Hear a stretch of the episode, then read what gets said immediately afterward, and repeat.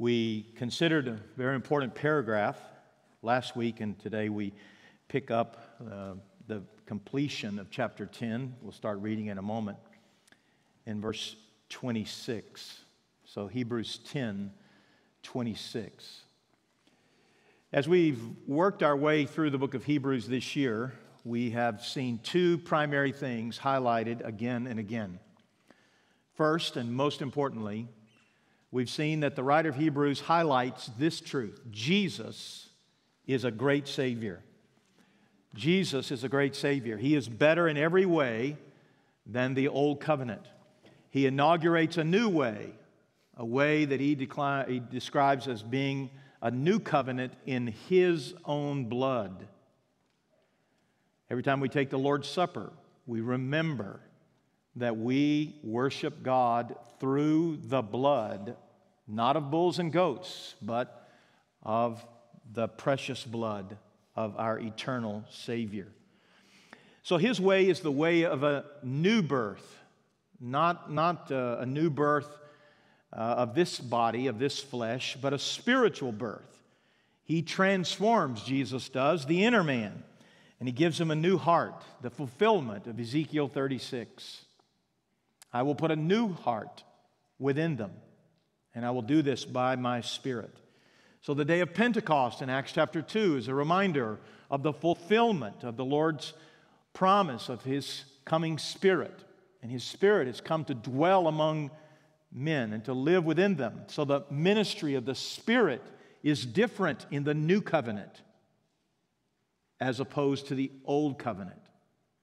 You can't even begin to compare the work of the Spirit, Old Covenant and New Covenant. It's another sermon for another day. But what the Old Covenant could not do, the New Covenant has done.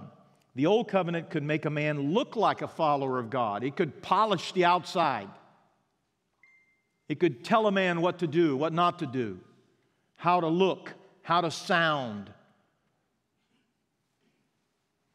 But the true follower is not a man who's just changed outwardly. The true follower is the one who has the law of God written on his heart, this new heart. A man is born again. He must be born again. So Jesus did not come to change the outside of men. If you find yourself as a moralist, you're impressed with people who do good things, well, I'm not suggesting that's a bad idea, but I am suggesting you look a little deeper. I'm, I'm far more interested in people who are good, not just do good. Because you can do good and go to hell. Because there's plenty of people who are opting to do good in place of somehow being born again. So don't be moral if that's your end game, being moral.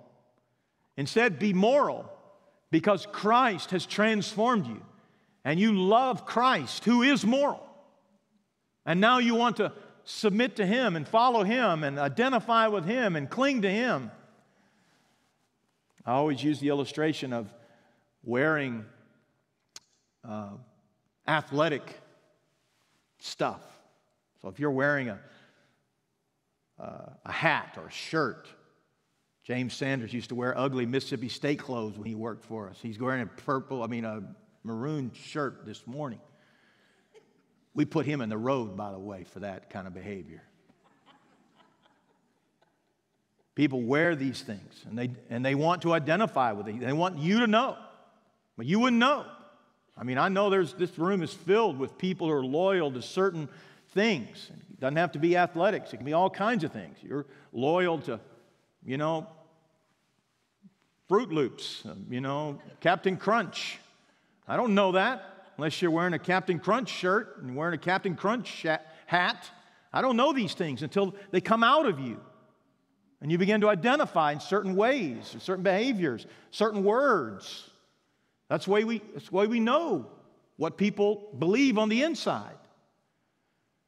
But it is a false thing to assume that somehow, because a person wears a hat or wears a shirt or says certain words, has the secret handshake, that somehow those people have actually been transformed. And it's particularly so with Christ. So, what we've seen in the book of Hebrews is that Jesus is a great Savior and He's better in every way than the old covenant. Therefore, don't retreat to the old covenant because that, that thing was broken. Was broken in the sense that it could not make a man new, it was an outside pressure to conform a man to, to recognize his sin. And it did that beautifully. Let us celebrate the Old Covenant for the value that it brings to our hearts and for the purposes for which God intended it. But the true follower of Christ is the one who understands his need for mercy. Jesus tells us this I desire mercy, not sacrifice. I'm not interested in your outward religion. I'm interested in the fact that inside you're a man of mercy, you're a man of forgiveness. A man who's received forgiveness and gives forgiveness. A man who's received mercy and a man who gives mercy.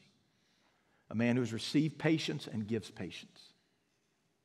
A man who's been transformed by a new heart. This is the nature of Christ. So we see that beautifully in the book of Hebrews. In fact, perhaps no book in the New Testament is comparable to Hebrews in that regard. But there is a second thing, and this is highlighted in our passage we're going to read this morning, and that is that we must hold fast to Jesus. We find again and again in the book of Hebrews the words persevere or endurance. We must hold fast. We've learned in the book of Hebrews that unbelief, refusing to hold fast to Jesus, is in fact deadly. Deadly. Unbelief will send you to hell. He warns against unbelief in chapter 2. He does it again in chapter 4. He does it again in chapter 6. And now, in a great flourish, he's going to do it again in chapter 10. It is as if he says, Jesus is great. Don't you dare let go. Jesus is great. Don't you dare run to some surrogate.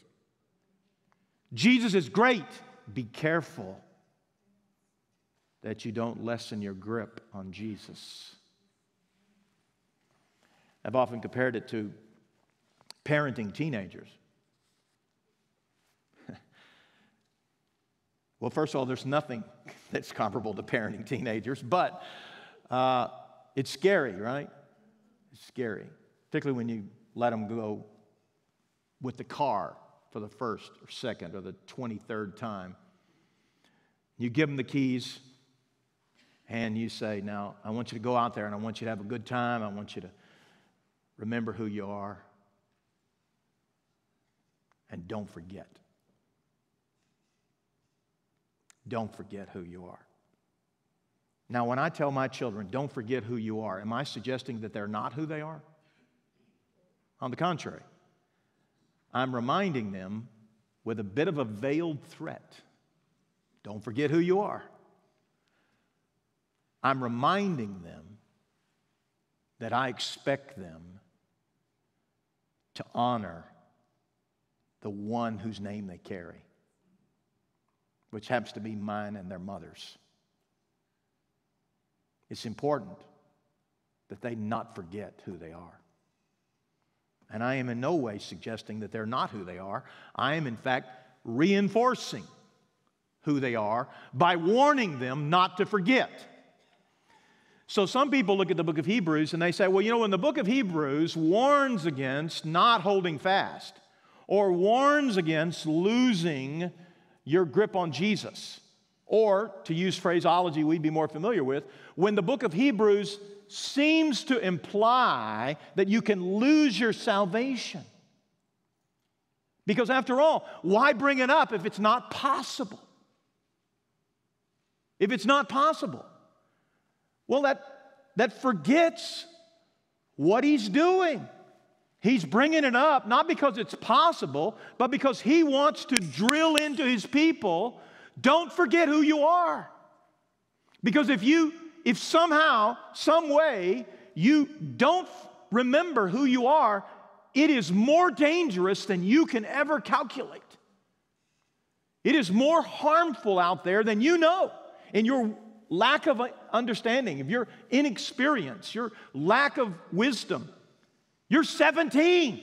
You don't know what I know. You can't know what I know. So, since you don't, let me just tell you stay away from it. Does that mean we don't love them? Does that mean that we want them to get into trouble? On the contrary, it means we don't. And we're trying to use warning as a way to keep them away from such things. We're going to read in just a minute one of the most frightening warning passages in the Bible. And there are people who look at that passage and say, that means you can be saved and then not.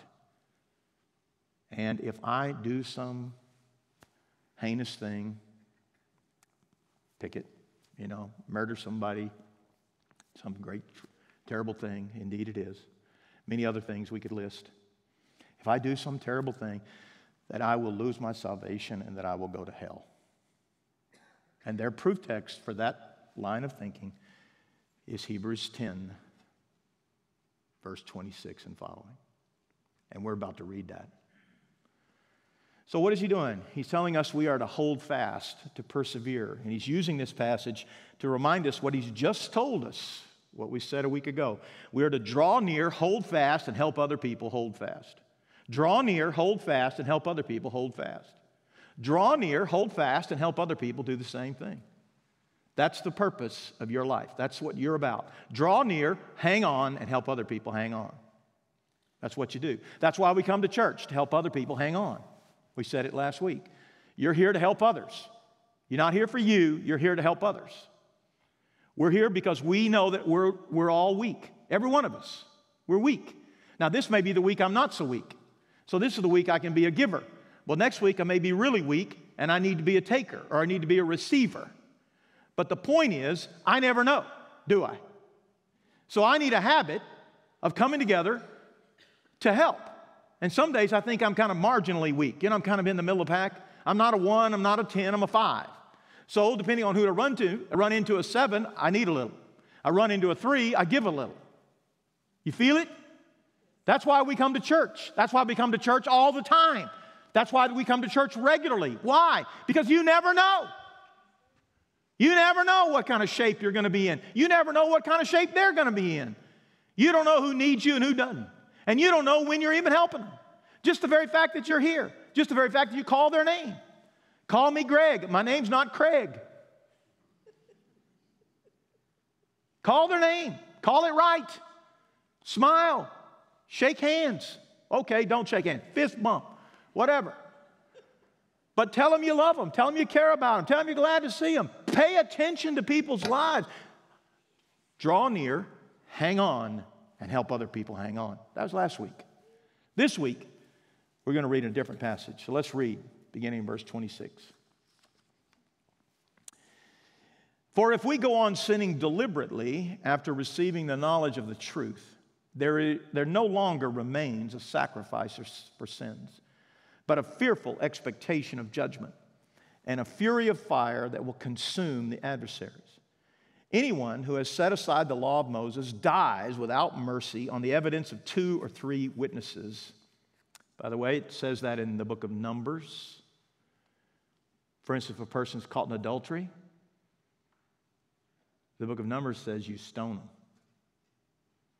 And the person who accuses them throws the first rock.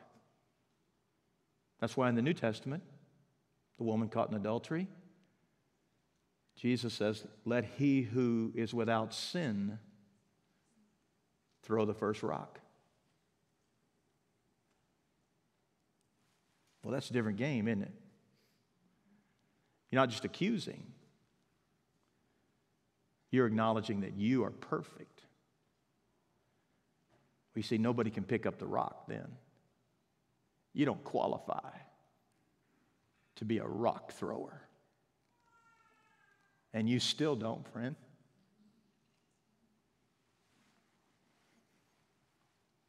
So anyone who has set aside the law of Moses dies without mercy on the evidence of two or three witnesses.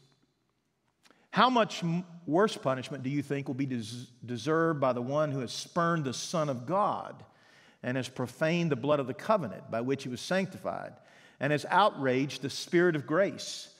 For we know him who said, Vengeance is mine, I will repay. And again, the Lord will judge his people. It is a fearful thing to fall into the hands of the living God. But recall the former days when, after you were enlightened and you endured a hard struggle with sufferings, sometimes being publicly exposed to reproach and affliction, and sometimes being partners with those so treated. For you had compassion on those in prison, and you, you, joyfully accepted the plundering of your property, since you knew that you yourselves had a better possession and an abiding one. Therefore, do not throw away your confidence, which has a great reward, for you have need of endurance, so that when you have done the will of God, you may receive what is promised. For yet a little while, and the coming one will come and will not delay. But my righteous one shall live by faith, and if he shrinks back, my soul has no pleasure in him. But we are not of those who shrink back and are destroyed, but of those who have faith and preserve their souls. It was a long section of Scripture, and I've opted to group it all together for our study this morning so that we can continue to move along in the book of Hebrews. Just want to mention three things. Number one, you can write these down if you like. Number one, do not ignore the Lord's warning. Do not ignore the Lord's warning.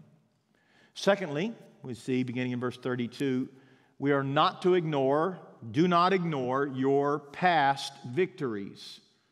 Don't ignore the Lord's warning and don't ignore your past victories. And then, thirdly, in verse 35, be confident of your reward be confident of your reward. So if you like an outline, there's one. Let's uh, begin to look at this. First of all, he says from the outset in verse 26 and following do not ignore the Lord's warning. He says something that's controversial to some people. He says it in a way that's controversial. And I'll explain that and then make the point. Verse 26 If we go on sinning deliberately after receiving the knowledge of the truth, there no longer remains a sacrifice for sins. Now, if you read that verse out of context, snatch it away, and just say, well, look, this verse says A, then you're going to say, well, that verse says that you can be unsaved, that because of a particular sin or group of sins, you are unsaved, or because of a particular sin or remedy, or, or if you will, repetition of sins, then you are in danger of hell. That's what that verse says, some people say. But that's not what that verse says at all. You'll note uh, the key phrase here is the word deliberately. How do I know that's the key phrase or the key word? Because in the Greek of the New Testament, that's the very first word in the sentence deliberately. Deliberately. Now, you know, in English, we do the same thing. If we want to highlight something, we have a tendency to move it forward in the sentence. For instance, when your mother is exasperated with you, what's the first word out of her mouth? Your name, right? Greg. She's going to yell your name. Why? Because the emphasis here is on you, buddy. You. Things are about to get real. They're going to get real on your head. And so the first word that we're going to deal with is you, your name.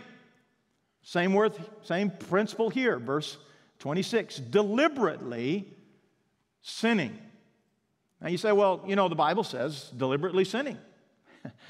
Well, okay, let's tease that out a minute. Is there a sin in your life where you have not been deliberate? Have you ever not deliberately sinned? Have you ever like accidentally sinned? Well, let me, uh, let me be the first to inform you. No, you haven't. You haven't accidentally sinned. You've done exactly what's inside your heart. You've done exactly what's inside your, your conscience. You've done exactly what's inside your mind. You said it because you thought it, because you felt it. You did it because you thought it, because you felt it.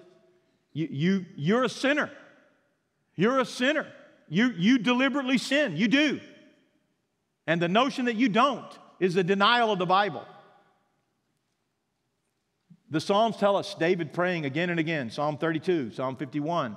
When I stopped confessing my sin, my bones wasted away. When I denied my sin, when I ignored my sin, my bones waste away. It is sorrowful, it is painful, it is, it is real. There's real pathological issues in a person's life when they deny their sinfulness. There is discouragement and depression. There, there's all kinds of anxiety. There's all kinds of guilt and shame. And those things begin to boil, bubble, as it were, in a cauldron of our own soul because we are denying our sin. But when we confess our sin, knowing God is faithful and just to forgive us our sin, then we feel release. We sense the Lord's liberty. We just sang about it a moment ago. We, we know the Lord has forgiven us and we are restored to joy and life. This is what he's talking about here. He's not talking about the fact that somehow you have some uh, non deliberate sins, and that, but if you actually do something intentionally, that, that somehow you're in danger of hell. It's not at all what he's talking about. Frankly, every sin you ever commit is deliberate. So, what is he talking about? He's talking about sinning deliberately without regard to the consequences, without regard to confession, without regard to repentance, sinning deliberately. So if we go on sinning deliberately, regularly, without consequence, after receiving the knowledge of the truth, there no longer remains a sacrifice for sins. In other words, if, if the way to solve your sinfulness is forgiveness, but you don't seek forgiveness, don't care about forgiveness, don't have any regard for forgiveness, don't think you need forgiveness. You're sinning deliberately. You're sinning indiscriminately. You're sinning without repentance. You're sinning without understanding. In other words, you're an unbeliever. You're not a Christian. If you were one of these kinds of sinners, then there is no longer a sacrifice for sins because the only sacrifice for that is Jesus, whom you reject. There's a narrative in all these uh, spy movies or these uh, ancient Cold War movies uh, that there's this sort of dread disease or dread problem, and this mad scientist is somewhere in a laboratory, and he's come up with this great pestilence and so forth, some gas, nerve agent, whatever, and he's also got an antidote. You're familiar with this movie narrative. He's got an antidote. And so they're going to release this great pestilence on society, and then, but there's this antidote. And nobody can resist this pestilence, whatever it is, it's going to destroy the world or destroy some city or nation or whatever. But this mad scientist has got the antidote. Well, if you play that out, it's kind of what he's talking about. There's a problem, and it's going to kill the whole world. And there's only one antidote. It turns out the antidote is the blood of Christ. It's the only antidote. But if you reject the antidote, there's no hope. If you turn away from Jesus, there's no hope. There's no antidote. Because the only antidote you've turned away from. So that's his argument. Verse 29 Anyone who has set aside the law of Moses dies without mercy on the evidence of two or three witnesses. You know, that's the way it is in Numbers. In the Old Covenant, you die without mercy if you commit sin against the law. If that's the way it is in the Old Covenant, how much, verse 30, rather, rather verse 29, how much worse punishment do you think will be deserved by the one who spurned the Son of God and has profaned, profaned not the old covenant, but the blood of the covenant by which he was sanctified and has outraged the Spirit of grace. And he quotes here uh, from the Old Testament Deuteronomy 32.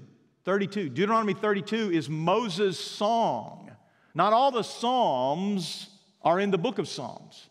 Turns out the very first psalm in the Bible is in Deuteronomy 32. It's Moses' psalm. And there, two phrases are now quoted Vengeance is mine, I will repay. And again, the Lord will judge his people. Now, you remember the context of Deuteronomy 32. Moses is going to die in Deuteronomy 34. He's going to turn, he's already turned it over to Joshua. And so he's re established the covenant, he's reestablished the law with the people. Remember, their parents got the law 40 years ago in Exodus 20 at Sinai. But now their parents have all died in the wilderness because they were unbelievers. So now their kids are adults. And so Moses is challenging the kids, now adults. And he's saying, when you go into the promised land, you're going to get all of these blessings wells you did not dig, houses you did not build, livestock you did not raise, cities you did not uh, uh, put together, none of those things. You're going to get all those things. God's going to give you all those things, but you're not going to remember God. You're going to forget God. You're going to disobey God. And when you do, you remember this Vengeance is mine, says the Lord. The Lord will judge you for your disobedience. Moses is warning the people of God. You're about to go into the promised land and you're about to get all kinds of blessings. Don't ignore the Lord's warning. Don't ignore. Don't, don't go with all those other people. Don't act like all those people. He concludes verse 31, our paragraph here. He quotes from Isaiah 33 It's a fearful thing to fall into the hands of the living God. Indeed, it is. So don't ignore the Lord's warning. That's the first thing he says. He wants to put the fear of God literally into his people.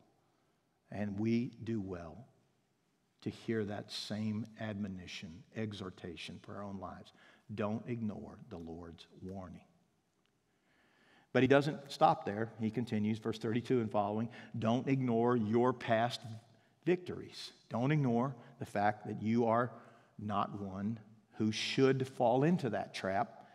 But recall, notice that conjunction, verse 32. But, but, but, but, I've told you about the Lord's warnings, but, but, friends, remember this. Recall, he says, remember, but remember the former days when, after you were enlightened and you endured a hard struggle with sufferings, you remember when you had that experience and that experience and you hang in there, you held in there? You remember that? You remember when you held fast?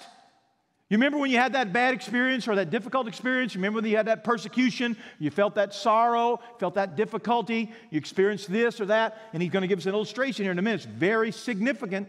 You remember those things? You remember those hard times you had following Jesus? But you held on. Don't ignore your past victories.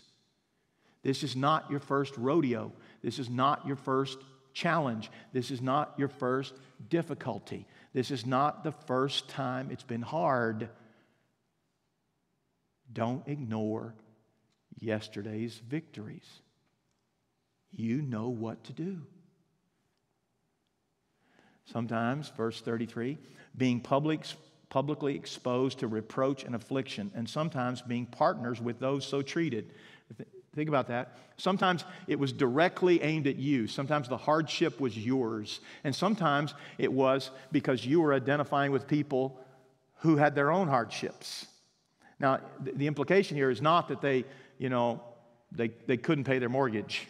The implication here is not that they, they, they had some difficulty in their life uh, that, that was just like regular stuff, some dread disease. It's not to suggest dread disease is, is not hard, but that's not the specific kind of trouble he's illustrating with. Instead, he's, he's thinking about pressure from outside, people to, to, to, to mock you, people to pressure you to leave behind Jesus, to conform to worldliness or to conform to, to some sort of extracurricular peer pressure, extracurricular behavior. Let's do this, let's do that, let's leave behind this and that, so forth. So he says, sometimes, verse 33, you were publicly exposed to reproach. People mocked you, people ridiculed you, people uh, hurt you, and affliction, and sometimes being partners with those who were so treated. For, verse 34, you had compassion on those in prison, and you joyfully accepted the plundering of your property, since you knew that you yourselves had a better possession and an abiding one. I have underlined in my Bible, verse 34. I think it is one of the most significant verses in the Bible. I, I say that without any hyperbole whatsoever. Hebrews 10:34 is one of the most significant verses in the entire Bible. Read it again. For you had compassion on those in prison, and you joyfully accepted the plundering of your property. Well, listen, let's assume for the sake of conversation that, uh, you know, some, some guy that you know is in prison. He's a Christian, and let's say he's in prison for, for being a Christian. He's in prison. And you're a Christian, but you're not in prison. But they don't really know who you are, whoever they are, you know, the authorities or the, the gendarmes. They don't know who you are. But you go to visit the guy in the prison. And the minute you come, they know who you are. So the, the temptation is to say, well, if, if if my friend is in prison, I can't go to help him. I can't go to bless him. I can't go to encourage him to hold fast. I can't be the church to my friend in prison because that's going to be dangerous to me. But do you realize what they did? They went anyway. You had compassion on those in prison, and you joyfully accepted the plundering of your property, since you knew that you yourselves had a better possession and an abiding one. Here's what's going to happen, friend. When you go to visit your friend in prison, they're going to know who you are, and now they're going to come to your house, and they're going to get your family.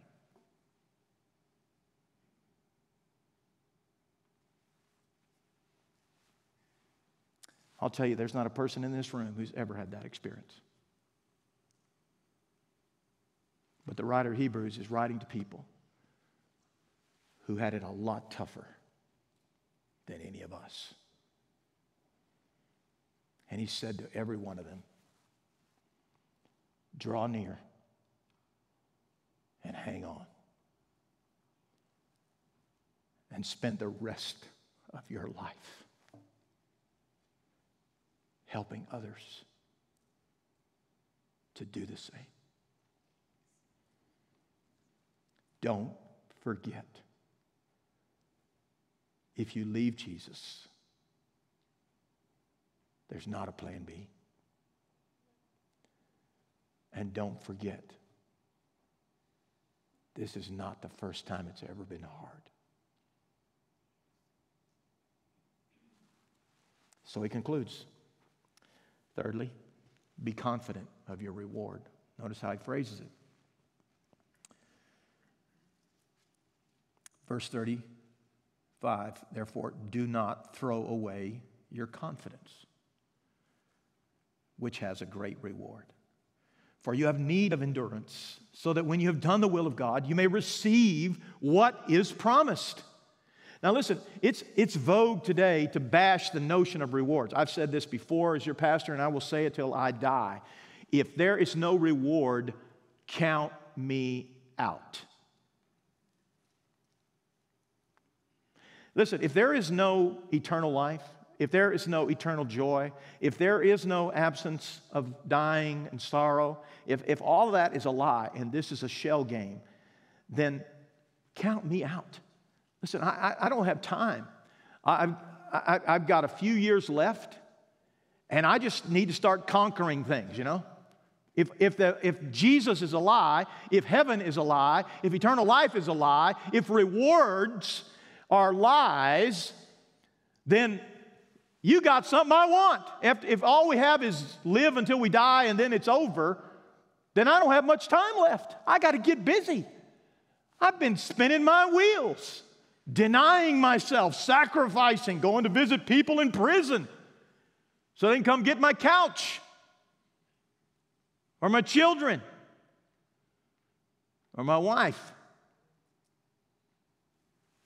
I've been sacrificing for nothing because the truth is, some would say, there is no eternal life, there are no rewards. Well, if there are no rewards, count me out. But there are rewards, friend. So be confident of your reward. That's his point. Therefore, don't throw away your confidence because it has a great reward. It does. It turns out it's not a lie, it's the truth. It's really the truth. If you sacrifice in this life, if you serve other people, if you help people, if you're generous with your money in this life, then I talk about money, I get choked up. when you're generous with your money in this life, there is a reward. There is.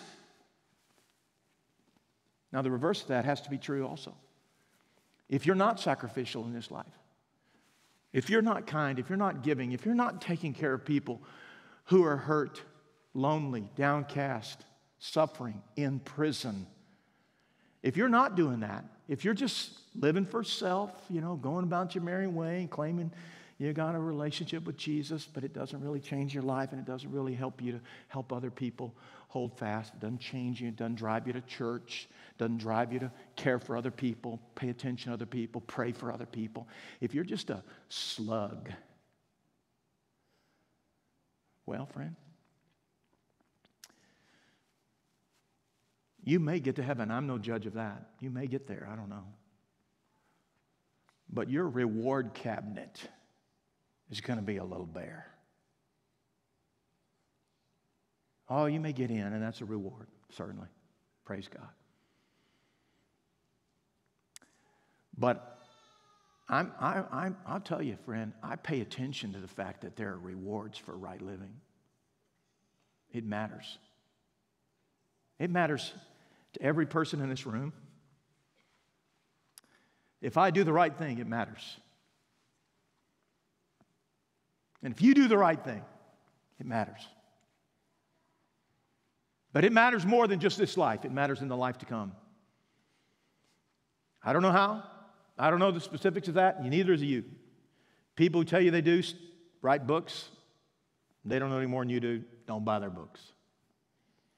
But here's what we do know you have need, he says in verse 36, you have need of endurance, so that when you have done the will of God, you may receive what is promised because that's who we are. We're people who believe promises about the future that have not yet come true, and therefore we are mocked because we believe stuff that is unseen. He quotes now from Habakkuk chapter 2, one of the most important chapters in the Old Testament. Yet a little while, and the coming one will come and will not delay, but my righteous one shall live by faith. That particular verse, Habakkuk 2 4, is quoted in the New Testament more than six times. The righteous shall live by faith. Don't shrink back. Live by faith. Hang on.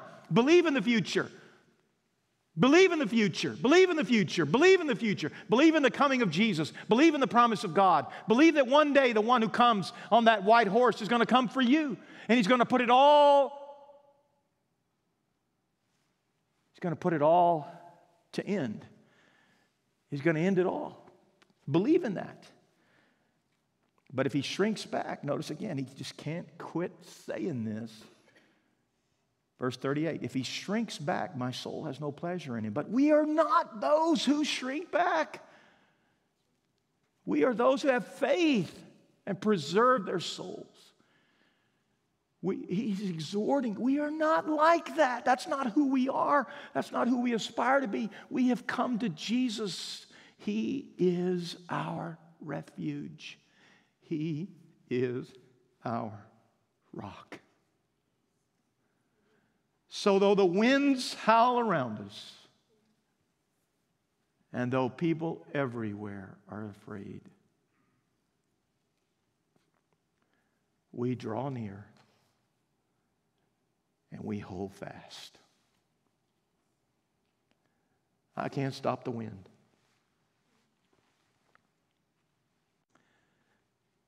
but I can hold on to the one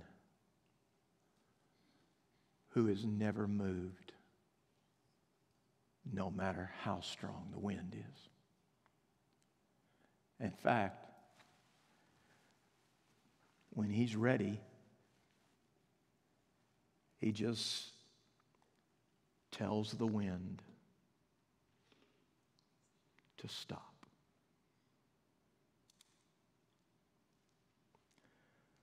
Who is this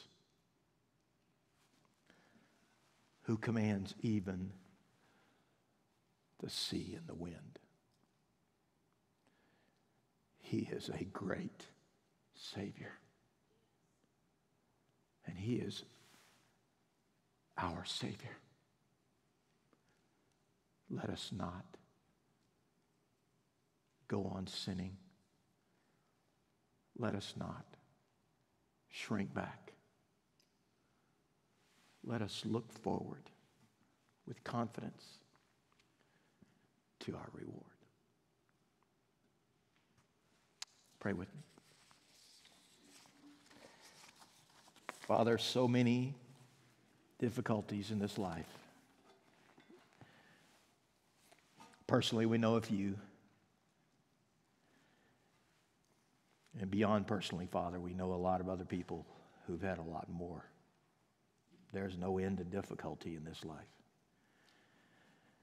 But I thank you that you're the God who's greater than all our sorrow, greater than all our suffering, greater than all our persecution, greater than all our loneliness, greater than all our fears.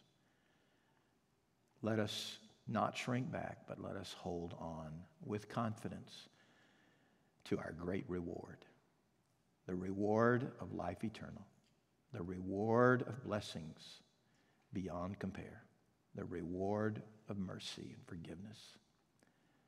Draw near to God, He will draw near to you.